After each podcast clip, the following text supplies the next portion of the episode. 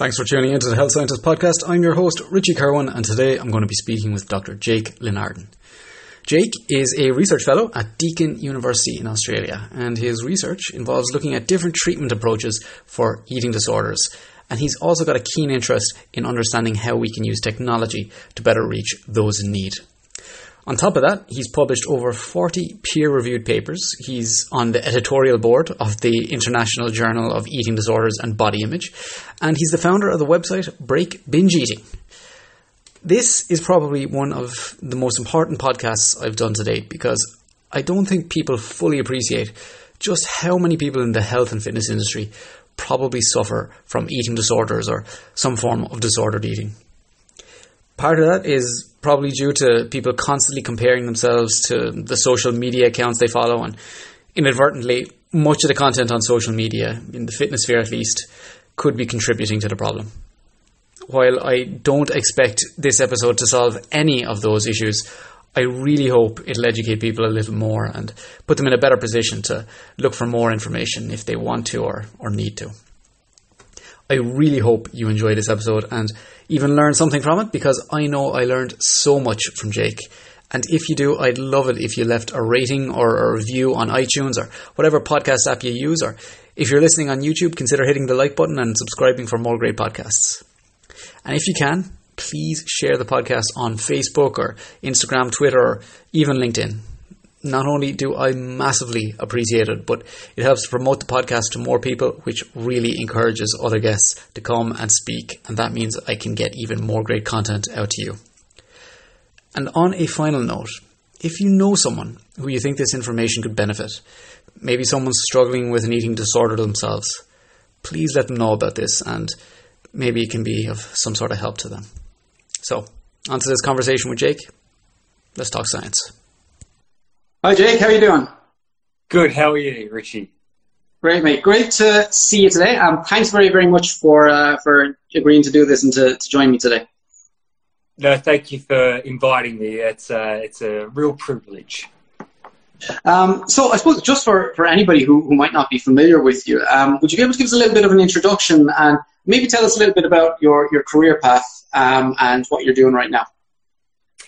Yeah, so my name is, is Jake, obviously, and um, so I am I am a research fellow in Australia, Melbourne, um, at Deakin University, where I do research uh, full time, uh, looking at the treatment um, and I guess the causes of eating disorders, particularly binge eating disorder and bulimia nervosa.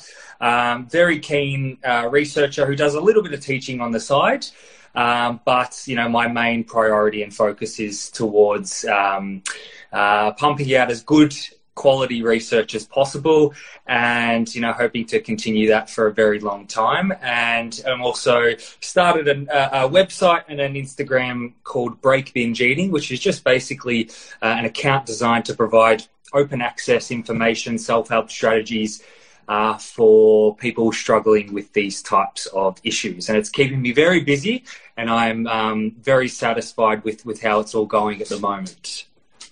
Uh, as you should be, um, like uh, as we discussed just before uh, we, we, came online here, um, I was saying your your output of, of research is absolutely prolific. Um, I, w- I was going through some of your research today. I was like, 2020, uh, 2020, 2020, 2020. Like, how many papers can this guy put out in, like, just a few months? Yeah, so, uh, uh, a lot of a lot of late nights, um, a lot of writing, and a lot of looking at a lot of uh, numbers. So, I guess you could say my social life has taken a hit. But we are in the middle of a pandemic, so no one has a social life really at the moment. Um, but yeah, I've certainly tried to keep busy, and it's it's I guess you could say it's my hobby. It's a pretty sad hobby, but you know what it is. Hey, look, it's a great hobby. Like uh, I'm in the same club, so I think it's a good hobby anyway. Um, j- just just out of curiosity, so it's it's obviously a very very specific, a very very niche area that, that you're researching, um, and it's getting a lot more attention now, obviously. And you know, obviously, part of that is due to, to some of your work. But what was it originally that made you want to move in the direction of um, studying eating disorders? Um, so there are a couple of couple of key points. Uh, one is the the first one is you know back in the earlier days when young teenage, you know, early twenties to some extent, um, you know, there was an always there was always a push for striving to achieve a certain ideal body. Uh, for men in particular, we know that it's uh, muscularity being that lean slash bulky kind of figure.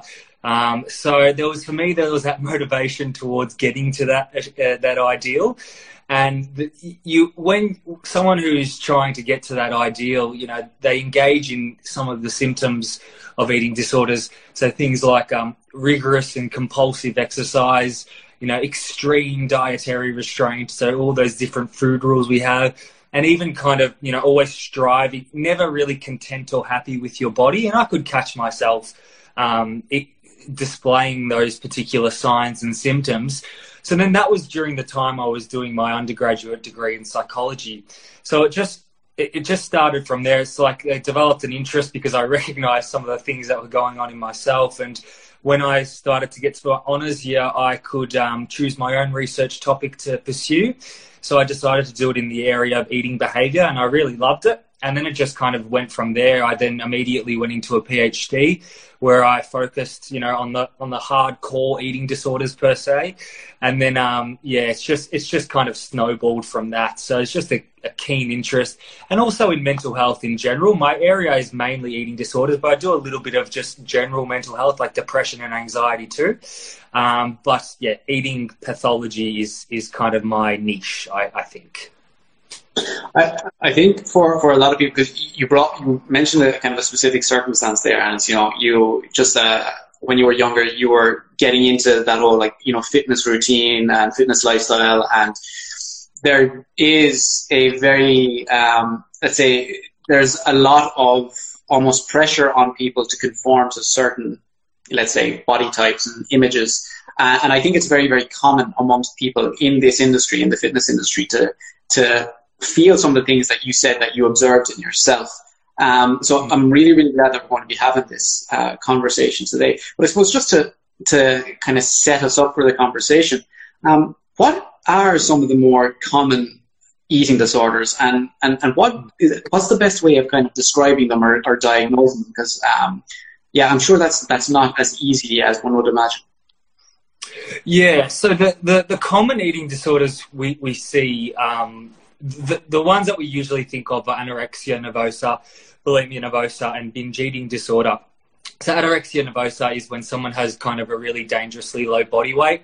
There's a refusal to recognize that they are at a dangerously low body weight, and there's really core elements of core body image components that are going on there. So we know that these people have a really intense fear of weight gain. Um, they tend to regularly feel fat.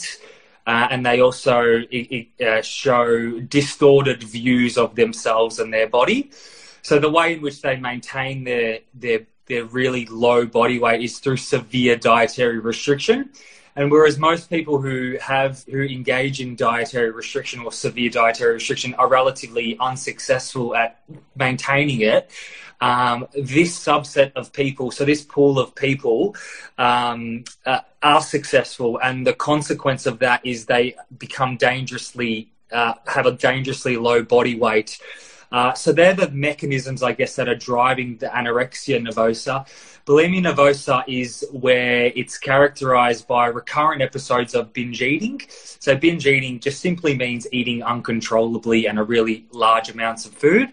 And then that's it, that's followed up by various compensatory behaviors. So we see things like self-induced vomiting, um, you know, laxative misuse, and also driven and compulsive exercise. So the, the idea is that people use those compensatory behaviors because they feel so guilty and ashamed of the binge eating that they want they're desperately trying to get rid of the excess calories consumed. And what's underlying or underpinning that is extreme over evaluation of body weight and shape, which just basically means people's identity is intertwined with what they look like and what they weigh. And it's kind of theorized that that's the thing or that's the component that is responsible for all these eating disorder behaviors like bulimia, uh, like binge eating and purging. And binge eating disorder is relatively similar to bulimia nervosa, but the only difference is is that um, there's no compensatory behaviors followed up by the binge eating. So people just usually binge eat, they kind of loathe themselves, they feel a lot of disgust and shame, but they don't go and do anything about that. Um, they just, they don't go and compensate. So, and they also experience those really extreme concerns about their body image as well, like bulimia nervosa and binge eating disorder. But interestingly, that's not a requirement to receive a diagnosis of binge eating disorder. It's what we call a uh, we think of it as a severity specifier. So it just means that we, when we're looking at people or treating people with binge eating, we want to know the level of their body image concerns because that would tailor our approach there. So they're the three main types. We also have many other subtypes as well that fall under a, what we call an atypical category. So they're people who don't quite meet the specific diagnostic criteria of the other three that I talked about, but they do experience relatively comparable levels of distress, impairment, harm, and just basically um, poor quality of life. So they're the they're the broad.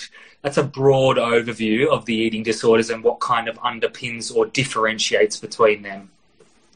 So yeah, it, it, it doesn't strike me as kind of like a, a very very cut and dry definition um, for for any of them at all. There's you know a, a, certain amount of criteria that needs to be met before you can.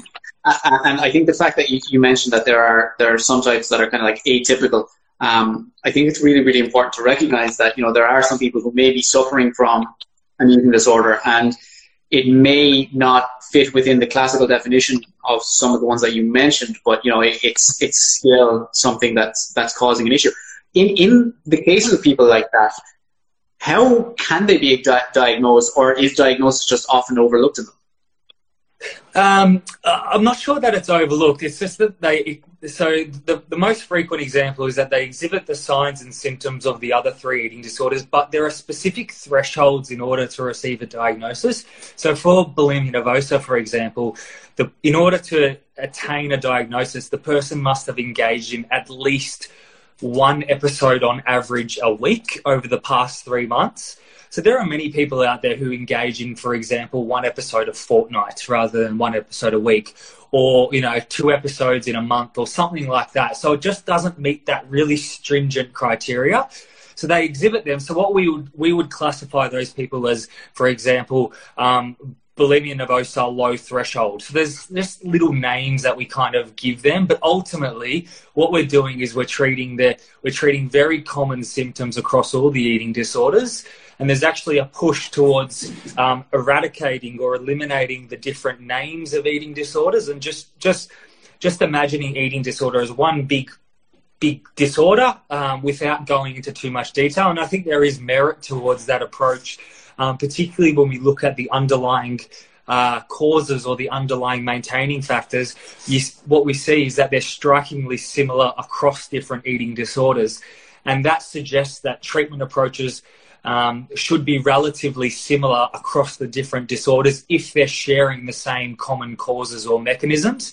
So this is what we call a transdiagnostic perspective, um, which means that we should just basically remove all the titles and all the names, put it all under one umbrella called an eating disorder, and then all the treatment approaches should be tailored or based um, towards the unique uh, profile of each individual, with recognition that on average, um, the profiles will be largely similar across people.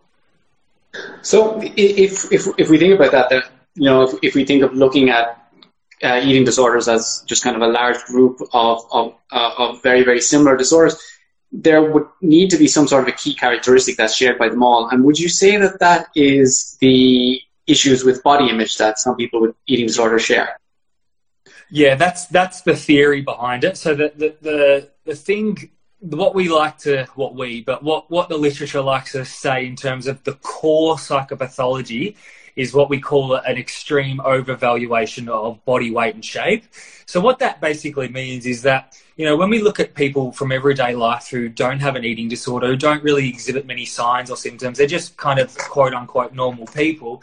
Um, they their identity or who they evaluate themselves. Uh, is based on many different life domains. So, for example, our identity is intertwined with our family, our friends, our education, our sporting achievement, our hobbies, um, many, many different things. And that occupies our sphere of self worth. But the peculiar thing about people with eating disorders is that their self worth is almost entirely governed by what the scales tell them or what their body looks like, so what their figure is like. So that that is what we call an over evaluation. So their self worth is dictated by their body image, and this is problematic um, because it is a direct cause or a direct um, it directly encourages all of the other symptoms of eating disorders. Whether or not people migrate towards an, an extreme underweight and they're able to maintain their restriction, or whether or not people are still restrict but they're not able to maintain and they get engage in chaotic episodes of binge eating and purging. So the idea is the idea is basically um, the, the surface level symptoms like the the under the you know the underweight and the binge eating they're the surface level things that's come from something bigger something more ingrained. And that's that over evaluation that's the thing that's more ingrained that we should be taking into account um, and that's the thing that defines all eating disorders and interestingly um, there's research being done to show that if we are able to effectively treat the surface level symptoms, so we see people that they recover, so they completely abstain from binging, purging, restriction. If we don't effectively address this over evaluation of body weight and shape, then those people for whom it isn't addressed, they are much more likely to relapse down the track or migrate to a different eating disorder status compared to people for whom that construct has been sufficiently addressed. So that provides some support for the idea that this is the crux that is holding up all eating disorders. So once we get into that and we address it, then everything else should kind of fall apart or break down a little bit. But the problem is that this construct is so stable, it's the most difficult thing ever to get to um, in order to make sufficient change. So at the moment, we don't really have too many powerful treatment strategies or intervention strategies that can sufficiently address or target it. We've got some things that we think may work, but we're still a long way off uh, towards you know making sure that we get we stop this thing from from spiraling out of control.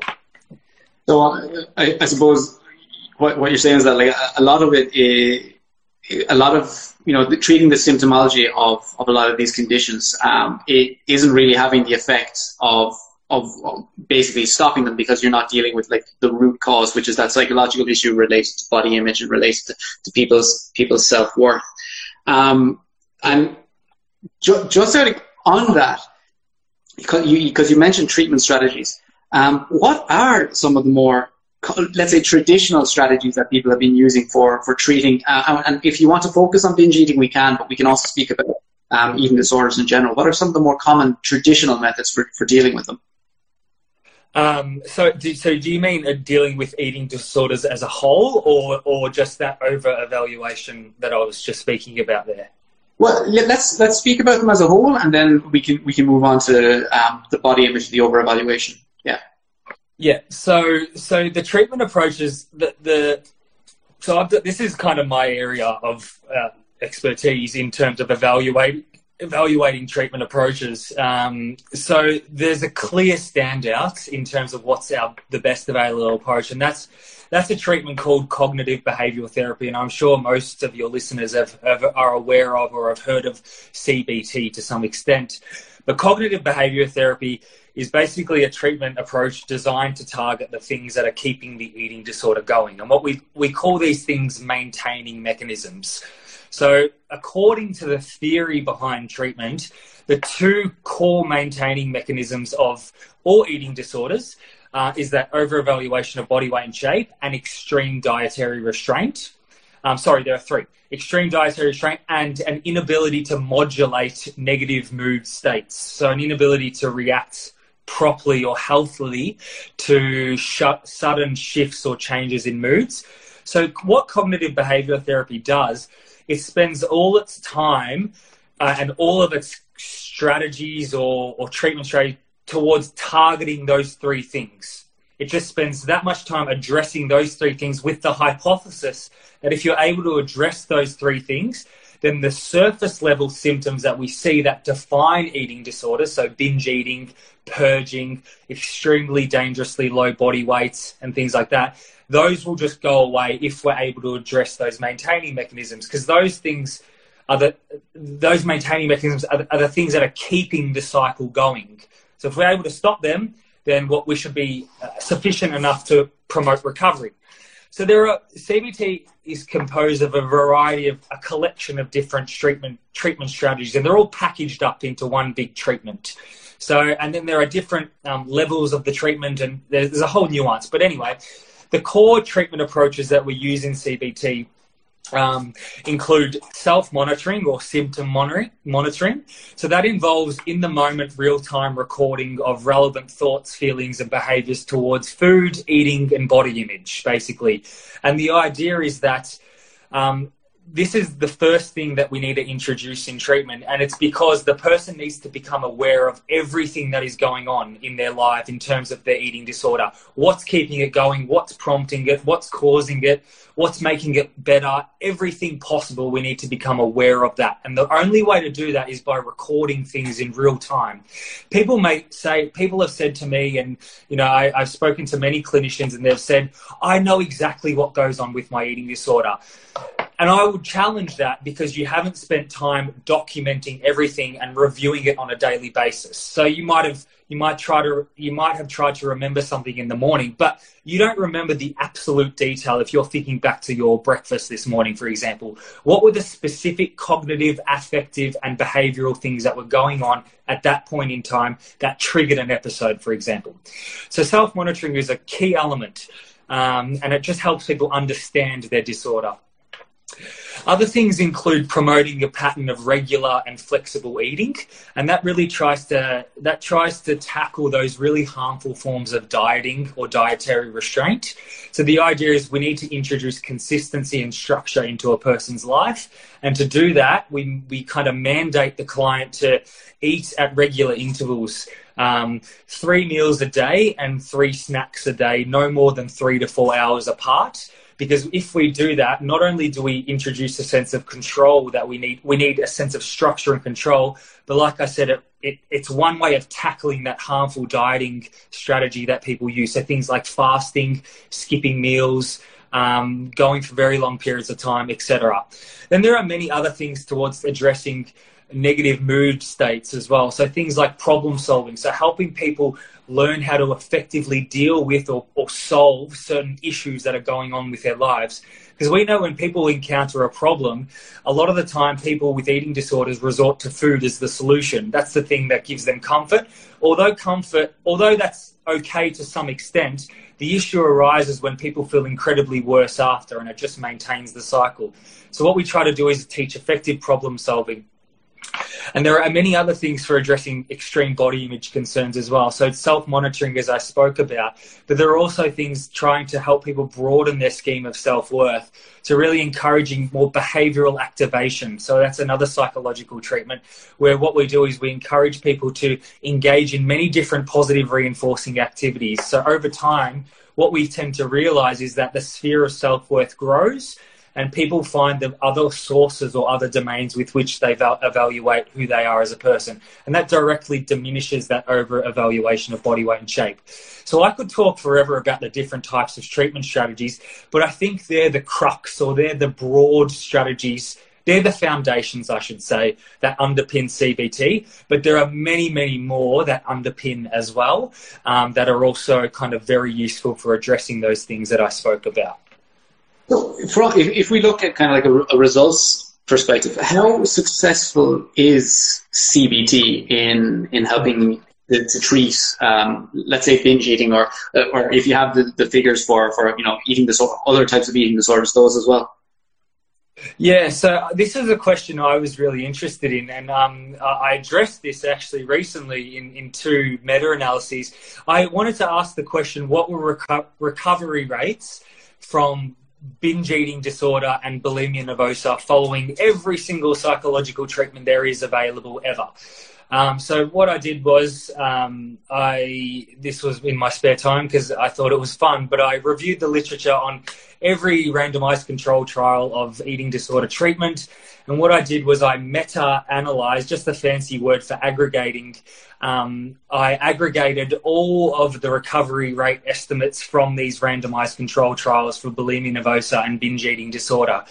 Um, and recovery was usually defined as the absence of binge eating and purging. So no doing that no more, which is a bit problematic because I said it doesn't really address the root cause, which is the body image stuff. Um, so that's another issue in itself. So I had to rely on those definitions the authors used. And the, the picture was pretty dire, actually. I was actually quite surprised. So for bulimia nervosa, um, our recovery rates for people who fully completed treatment was around, um, if I, my memory serves me right, it was around 40%, right? So 40% of those who completed treatment. And that's for CBT in particular. And when we take a more conservative approach or conservative perspective, where we look at all the people, we take it, we call this the intention to treat approach, where we assume that most people who do psychotherapy don't complete it. They drop out for many types of reasons. And there's the assumption in psychotherapy that if you drop out, you haven't really gotten that much better. So we, we tend to treat those people who drop out and never come back and basically drop off the face of the earth as people who still have their eating disorder because it just kind of, it's a more conservative approach. And when I looked at those numbers and I considered the number of people who dropped out of psychotherapy, the number dropped to actually 30%. So only 30% of people with bulimia nervosa recovered um, when we're considering that conservative estimate. For binge eating disorder, the picture is a little bit more um, positive, and I found. So I'm saying I because this was I single authored this paper. I found that it was 50% recovered from from binge eating disorder, and it was and a, the more conservative estimate was like 47% or something like that. Um, so ultimately, the conclusions I made from that research was.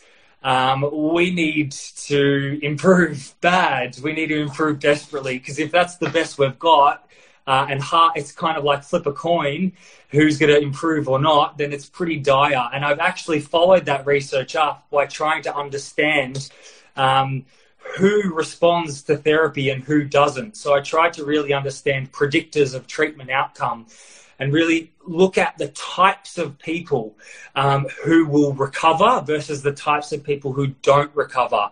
So I, you know, I, I, to put it in more simpler terms, if, if someone might be confused listening to this, imagine you're a clinician and you're treating someone with an eating disorder. Can you look at that person and, and kind of look at their psychology and say to, and, and predict with accuracy whether they will or will not respond? And that would be really helpful, wouldn't it? Because it would it would um, it would allow for a more tailored approach in treatment. If I, there's a high likelihood that this person will not respond, then what we need to do is we need to provide much more intensive treatment. We need to be on the ball, you know, ASAP.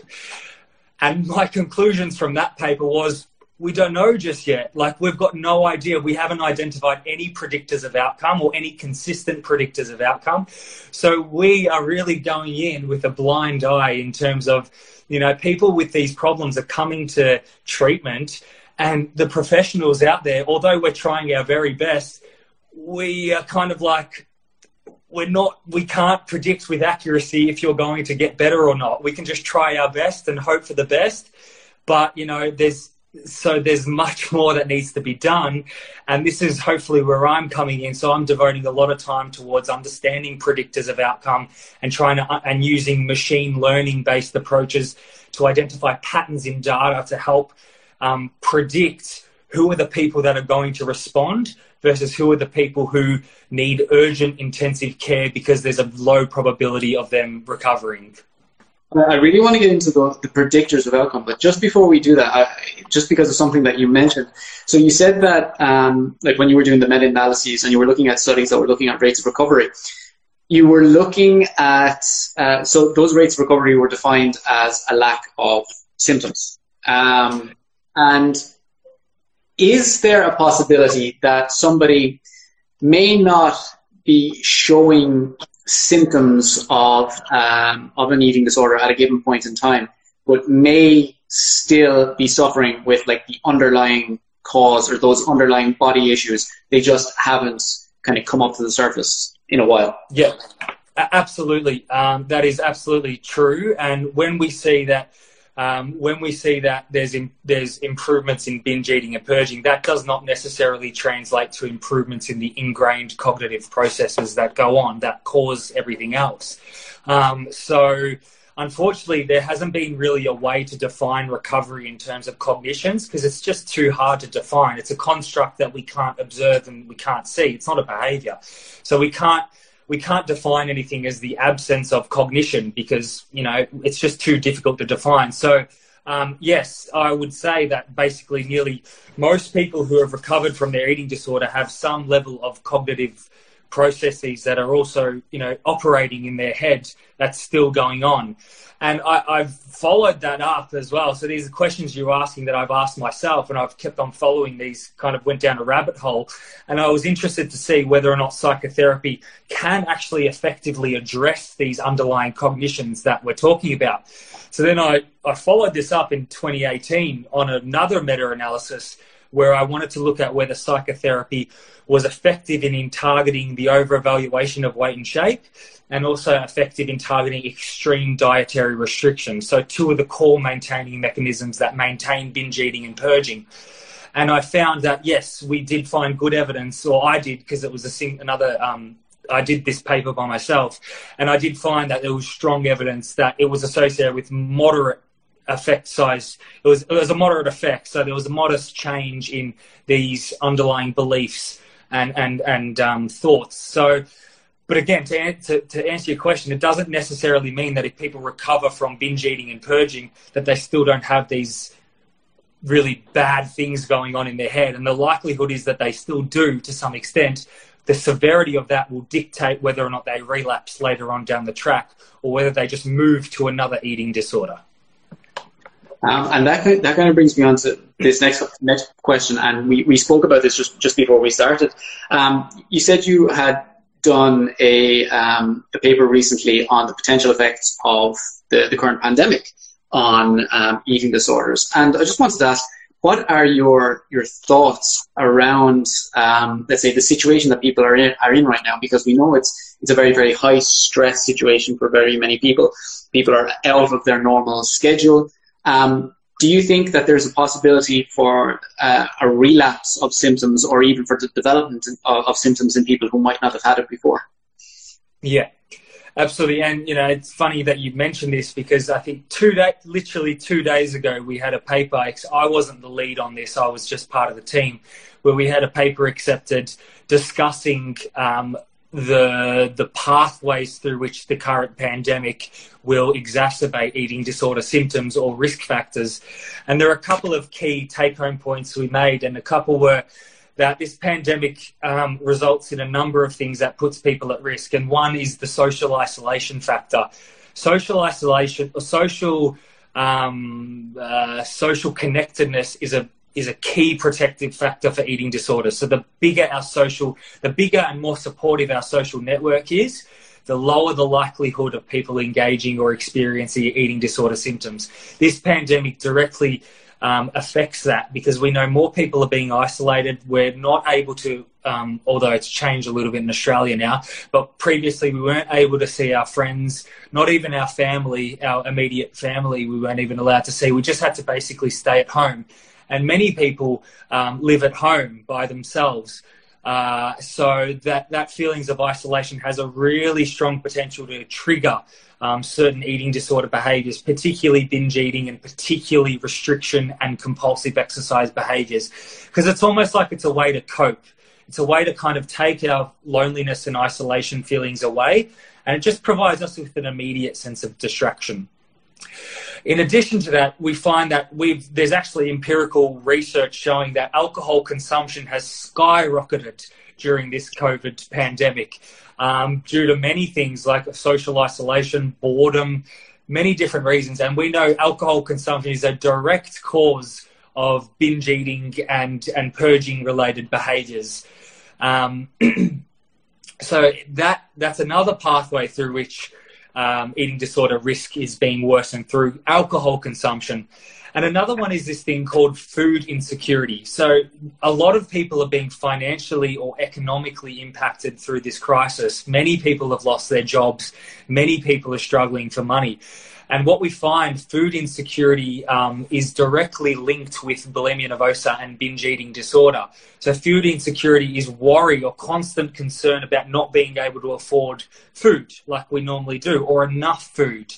And people that have these conditions are particularly susceptible to food insecurity because there's sometimes a sense of guilt and shame experienced when you know, people feel guilty because there's not enough food in the house, so they'll even go to further lengths towards restricting their eating. Um, and then the restriction cycle just promotes bouts of binge eating later on, or it promotes that starvation related symptoms in anorexia nervosa. So, this economic impact that the current pandemic is having uh, is a well known contributor towards eating disorder risk and symptoms.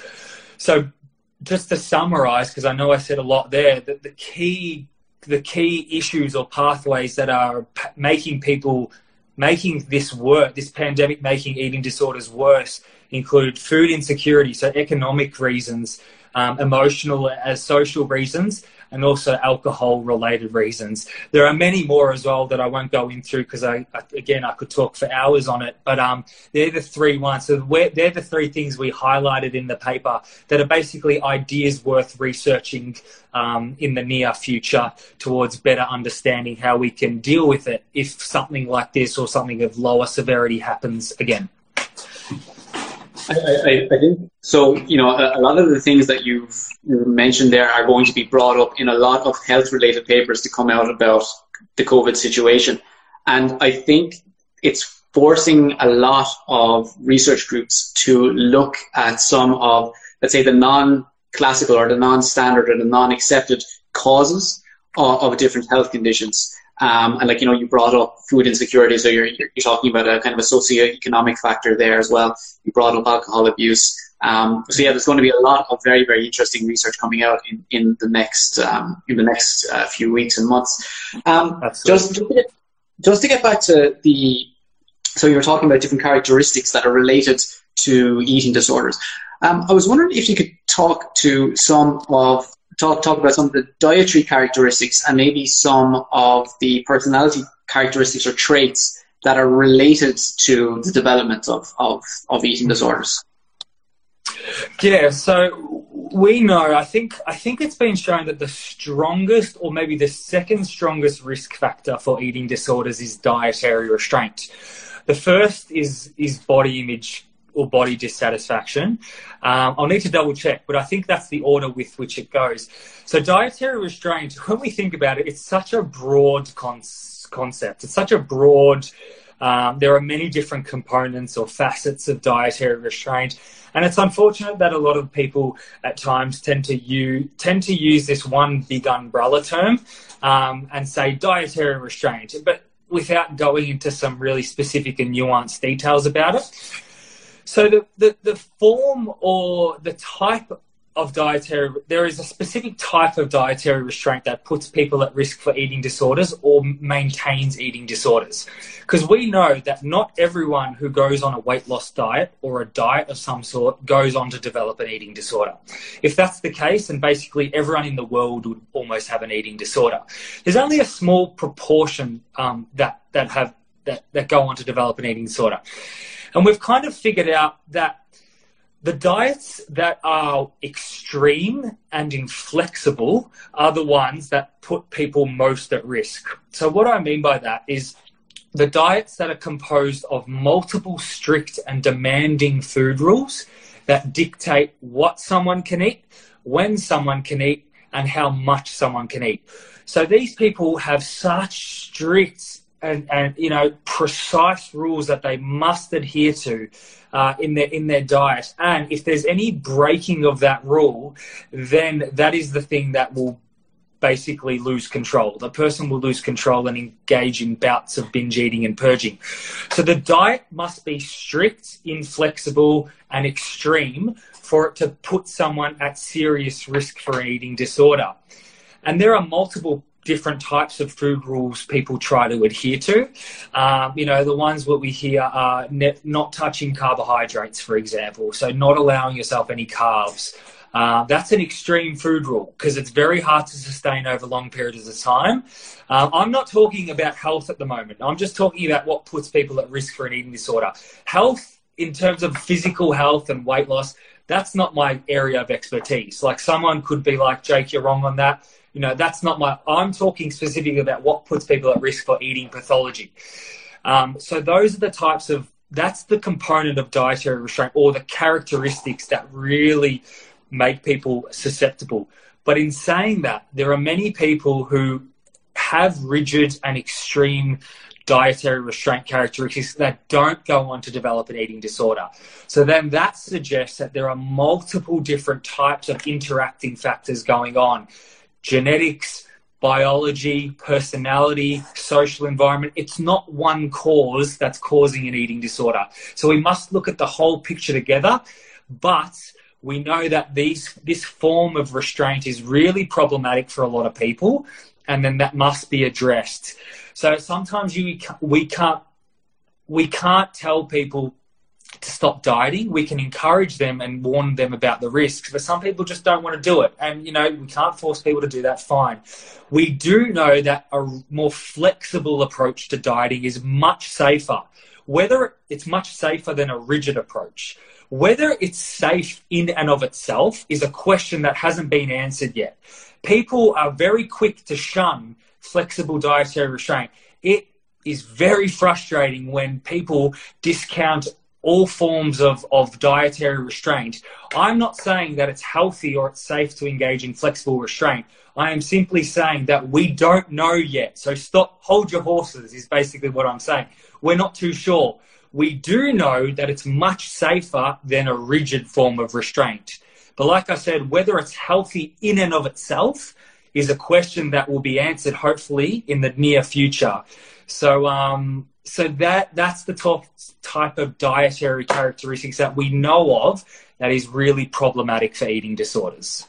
Just on that, um, so you mentioned like flexible and rigid diet, dietary restraints. Um, but when you were descri- describing the rigid dietary restraint, you mentioned like you know adhering to certain food rules.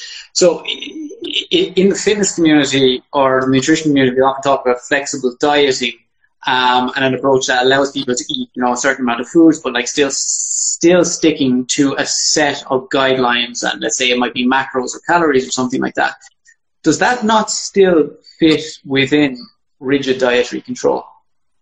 Yeah, and that's a very good question. And the answer is we don't know yet because the measurement of flexible dietary restraint is very, very poor. We've only got one me- measure of flexible and rigid dietary restraint. And what we actually find is that they overlap quite considerably. There's a high correlation between those measures, which is suggesting that they're kind of measuring similar things. They're measuring similar constructs if they're related. Um, so our measurement of flexible restraint is poor. And when I'm talking about the evidence behind flexible restraint, I'm relying purely on that measurement. I know that in the kind of the fitness community and, and all that kind of stuff, that people are talking about what they think flexible restraint is and their idea or their notion of that. Um, and the, and and my answer today is I'm not sure if that is actual flexible restraint because we don't know yet. We don't have a psychometrically sound or valid measure of flexible restraint. So we do have rigid restraint measures, and that that's been shown. It's been proven. You know, the validity of those measures of it, that measure has been proven. But um, yeah, flexible restraint is a tricky one because we don't know really what it is just yet. We don't know what it is independent of rigid restraint. We have some idea um, the, the, uh, the component or the feature that seems to really that seems to differentiate rigid and flexible restraint is when people allow themselves to eat a wide variety of foods, but they still pay attention to their figure, their, their body image, and stuff like that. That's the characteristic that has been empirically shown to differentiate from rigid the rigid elements of restraint. Um, there's only one study that's tried to do that, that's tried to isolate flexible restraint and understand what it is actually from independent of rigid restraint. And that is the only element that emerged. And the item was something along the lines of I pay attention to my figure even though I enjoy a wide variety of different foods. So, yeah, my, my short answer to that question is I actually don't know what flexible restraint means. Like, we don't know just yet. Um, we've got no idea. From a scientifically speaking, we don't know what flexible restraint is. So, you know, we've got, we've got ideas. Many Instagrammers all over the world tend to post what they think flexible restraint is with not much kind of evidence behind their claims or, you know, relying on anecdote, for example. Um, but, you know, my response to that is, well, is that really flexible restraint? I don't know. Unless someone comes up with a measure and actually validates it, then then let's let's go with that. But at the moment, yeah, this area is just um, growing, I guess, and you know, there's still heaps that we need to know. I, I, think that's a major issue with, especially on the social media side of things, is that um, when something a, or an idea or a concept is becoming popular, but the, uh, that idea isn't fully formed yet, or we don't have the science backing up, it's very, very easy for people to just come up with their own concept or their own opinions, or their own ideas about it, and kind of market that as, as the idea. Um, yeah, I'm just wondering. That's in, that's important though. Like we need those ideas because we need a basis to go off. So I shouldn't say that people shouldn't put out their opinions of what it is. Like we need those opinions that informs the testing of a or the or the development of a measure of something that actually taps into flexible restraint. So we definitely need these ideas and opinions from people all over the world particularly you know health related people because they're dealing with the population. But what what what sometimes is um, can be a bit kind of misleading is people claiming that that is what it is, like making these hard claims about that. You know, this is what flexible restraint is. This is beneficial. It's like, nah, you know, you've come up with good hypotheses for what it is. We actually need to confirm that a little bit down the track, and we actually haven't confirmed anything just yet. And so, based on that, based on like what we're speaking about, uh, flexible di- dietary control and rigid control, where does let's say a, a, an intuitive eating approach fit into into this concept? So, an intuitive eating approach is is so I've shown it through my research, and a couple of others have shown it through their research. It's a conceptually distinct approach from restraint eating. So it it falls it doesn't fall on the same continuum as restraint. A lot of people like to think of intuitive eating being here at one end and rigid restraint being here on the other end. I've actually through my own work, I've actually discounted that. Like I've shown that that's not the case at all. Um, so intuitive eating is an entirely different pattern of eating. It's a different style of eating that is basically um, teaches people to rely on their hunger and fullness cues, and their eating is guided towards physiology and kind of their, um, you know, what their body needs, and not only physically speaking, but emotionally speaking as well. So eating is guided based on physiology, and there's no, oh, sorry, based on um, uh, body cues, and there's no kind of um, external driven rules that dieting kind of has. So intuitive eating is a growing area in terms of there's a wealth of research that's shown that it's shown relationships between intuitive eating and, and heaps of different positive health outcomes. But the intuitive eating movement is getting overplayed remarkably. Um, so there's a uh, you have a look at the, the, the systematic reviews and, and meta analyses on intuitive eating, and 95% of the studies are cross sectional. So cross sectional, just for your listeners, is when we measure everything at one point in time, and there's absolutely no way in how we can determine cause and effect or determine whether one thing is then encouraging or leading to another thing. We're only documenting things as they are right now. So 95% of the studies are cross sectional. I think there's one prospective study that's shown intuitive eating to predict, um, temporally predict good health outcomes.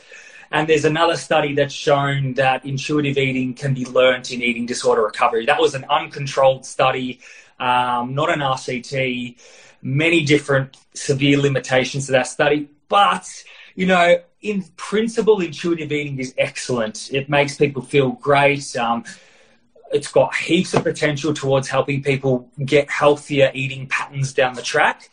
But I think the evidence for intuitive eating is getting severely overplayed, particularly from media and public health channels. Because um, when you take a close look at the research, uh, the research is is very uh, preliminary and it's all based on cross sectional data. Um, so, you know, there are plenty of limitations to that, which is why I would never promote intuitive eating for someone who is recovering from eating disorder. There is actually no good quality evidence whatsoever showing that so that intuitive eating should be beneficial for eating disorders. I'm talking about clinically significant eating disorders here. So, you know, until there's an RCT done on intuitive eating and eating disorders, then we can maybe talk about it. But I think we should hold our horses a little bit and you know wait until something gets better before jumping into intuitive eating. But for the general population i think we should it's something that we should be encouraging a lot of people to engage in. It's very interesting the way you know you mentioned that there's no kind of real um, decent evidence supporting intuitive eating and eating disorders um, because if we were to base our opinions on what you know certain let's say social media accounts or social media outlets were were telling us, it you know seems to be the holy grail. Um, but that's just not the case. Yeah, well, you know, because Richie, like you know, we do we're we do research, so we're we're aware of the strengths and the limitations, like to a very nitty gritty, like um, an extent. And I'm not saying that no one else is aware of the nitty gritties of the limitations and strengths and quality of certain research, but you know it's something that you need to be aware of. So. Um, you know, you can pull apart. There are a lot of different limitations that that that are in the research of intuitive eating and it's a you know i do a lot of research on intuitive eating and it's based it's all based on cross sectional so far because that's what we've got at the moment but we'll see over time it's moving towards better quality evidence, moving up the hierarchy. So, you know, I, I dare say that intuitive eating, you know, will be, you know, it will be something to go on the future. But just at the moment, I think we need to hold back. I will note that there are many non-dieting interventions that aim to promote intuitive eating, and they've shown in RCTs to result in, in fewer eating disorder symptoms.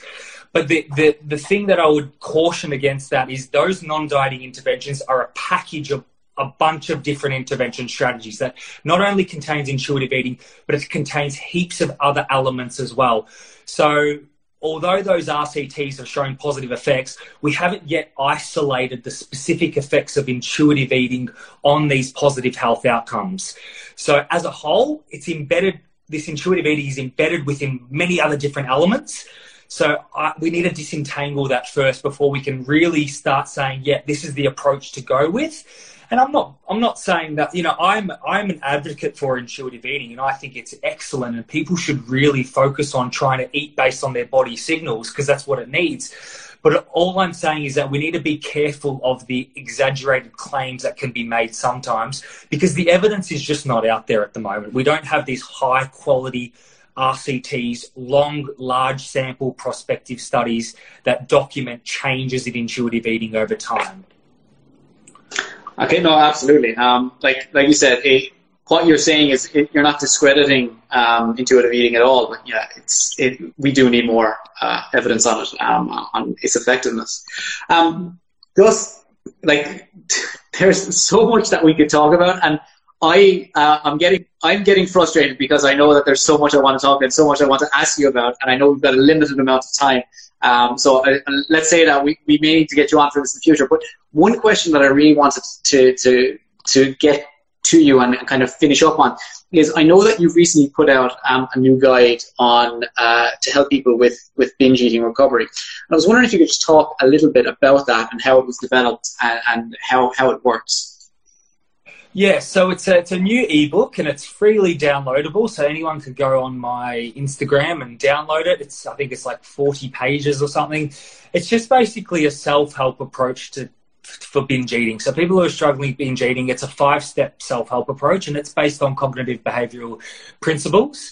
Um, and you'll read that there is actually some intuitive eating uh, advocate advocacy in there towards the end of the book as well when people feel that they've stabilized their eating behavior. Um, so it's it's a basically a five step program towards helping people overcome binge eating.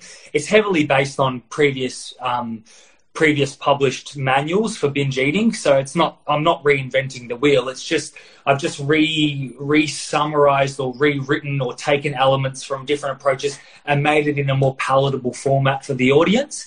It's also got a bunch of other things there as well, including um, you know a lot of different worksheets people have to, to help complete their exercises and their strategies exercises their strategies. Uh, it's got screening tools and it's got kind of like additional tips for helping people overcome binge eating too. Um, so yeah, check it out, freely downloadable on my website and on my Instagram. Um, and you know, it's it's based, it's backed by evidence in terms of the steps. Are it's the steps are um, uh, have have proven to be effective in previous research. Uh, so I would encourage people, you know, to to download. I think we've had an enormous amount of downloads. we've released it, I think, two days ago. And, you know, if it can help, if it can help a portion of those people, then that's that's great. No, that's that's absolutely phenomenal. And like the fact that um, I think I said it to you already. The fact that you put that out, like you put so much work into it, and then that you put that content out for free is absolutely phenomenal. And like you know, it just kind of just adds to the amount of you know useful content that you're you're putting out to the world in general. So um, thanks for putting it out for one thing. Um, I, I I'm very very conscious of your time, Jake, and I just want to say I'm so appreciative of this conversation and all that I like. Like I said, I, I could speak about this with you for hours, but I won't do that to you now. But just for anybody, you know, in, in case anybody um, isn't already following you or wants to learn more about you, what are some of the best places to, to kind of follow you and get in touch with you or to, to see the rest of your work? Yeah, I, I think the Instagram, I, I, keep on top of that pretty regularly, and that's Break Binge Eating. So it's just content out there related to eating disorders and what we've talked about today. Um, I try to mix that up and make it as engaging as possible. And also my website. The website is the big one where we get the most engagement.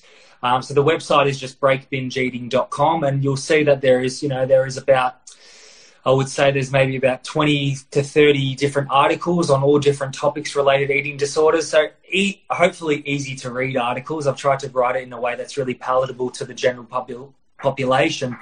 Um, so check it out. Uh, and there's many different opportunities there. So I'm running many different research trials. I'm in the in the middle of complete um, finishing up my app trial for the Break Binge Eating app. So I'm trying to test its effectiveness there. So I've given the opportunity for, you know, 400 people to have the app for free. I just needed them as participants for my research.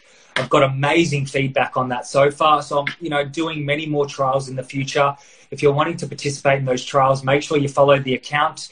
Um, and you know, it's just it's just a way to basically spread the word. It's my hobby, my passion, and this is another way that I can disseminate all the information. And I just realized the power of social media not too long ago.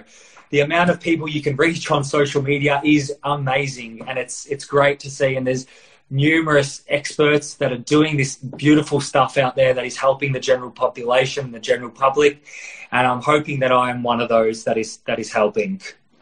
You you, you absolutely are, and there's there's kind of no need to, to, to wonder if you are at all. Um, and, and just on that, just because that, that, that, social media question is something that I think is important.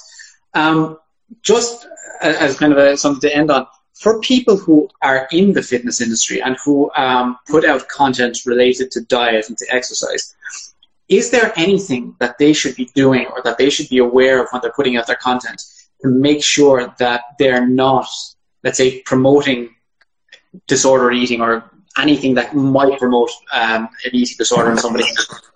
Um, so, um, yeah, that's a good question, actually. That's a very good question because we know that there is the potential for um, a lot of people to promote misinformation relating to this, and I can un- I can kind of understand it because health and fitness people a lot of the time they're promoting physique related goals and, and, and performance tasks. So people, you know, bodybuilding, for example, um, you need to reach a, reach a specific body weight in order to compete or do well in your competition.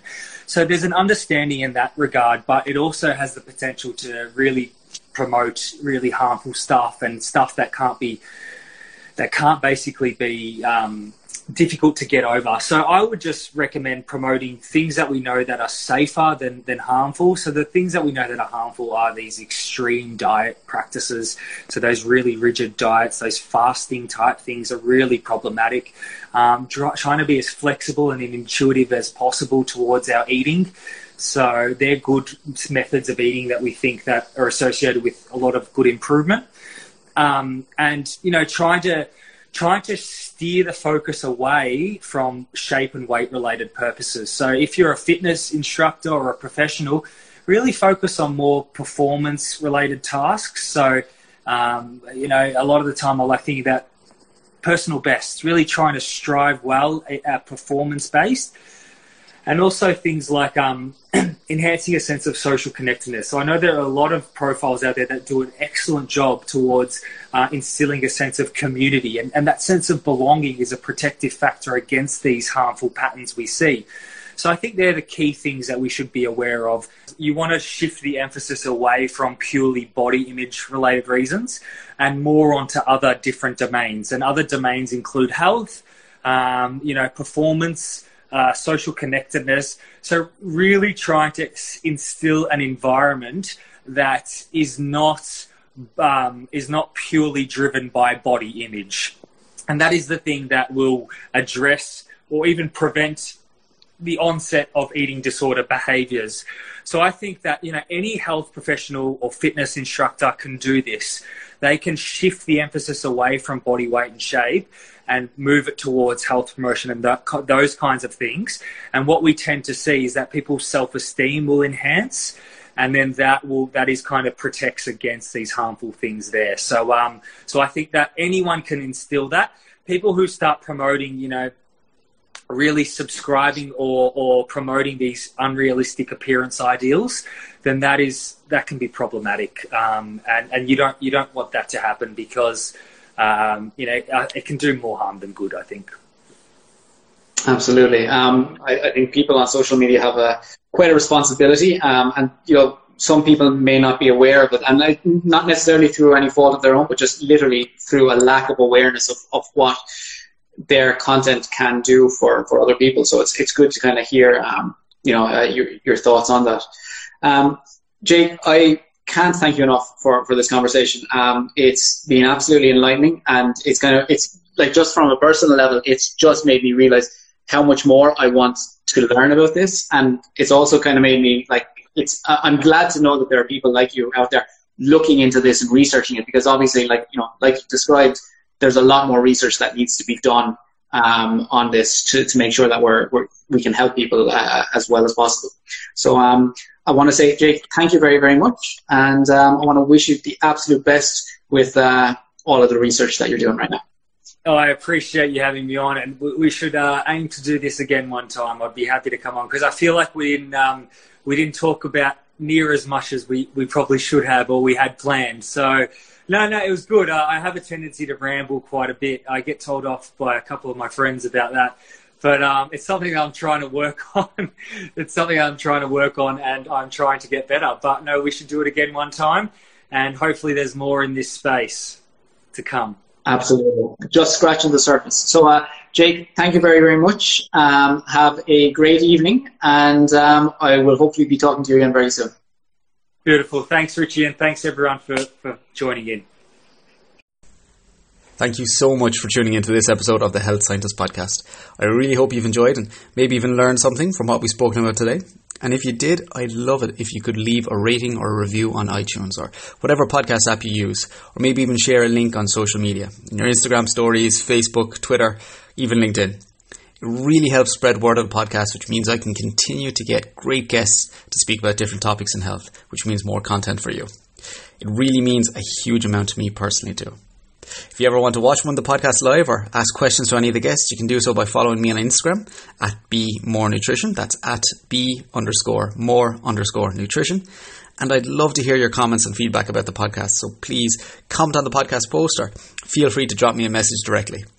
And if you ever have a suggestion for a guest that you'd like to hear, please do let me know. I'll be back soon with another podcast. See you then.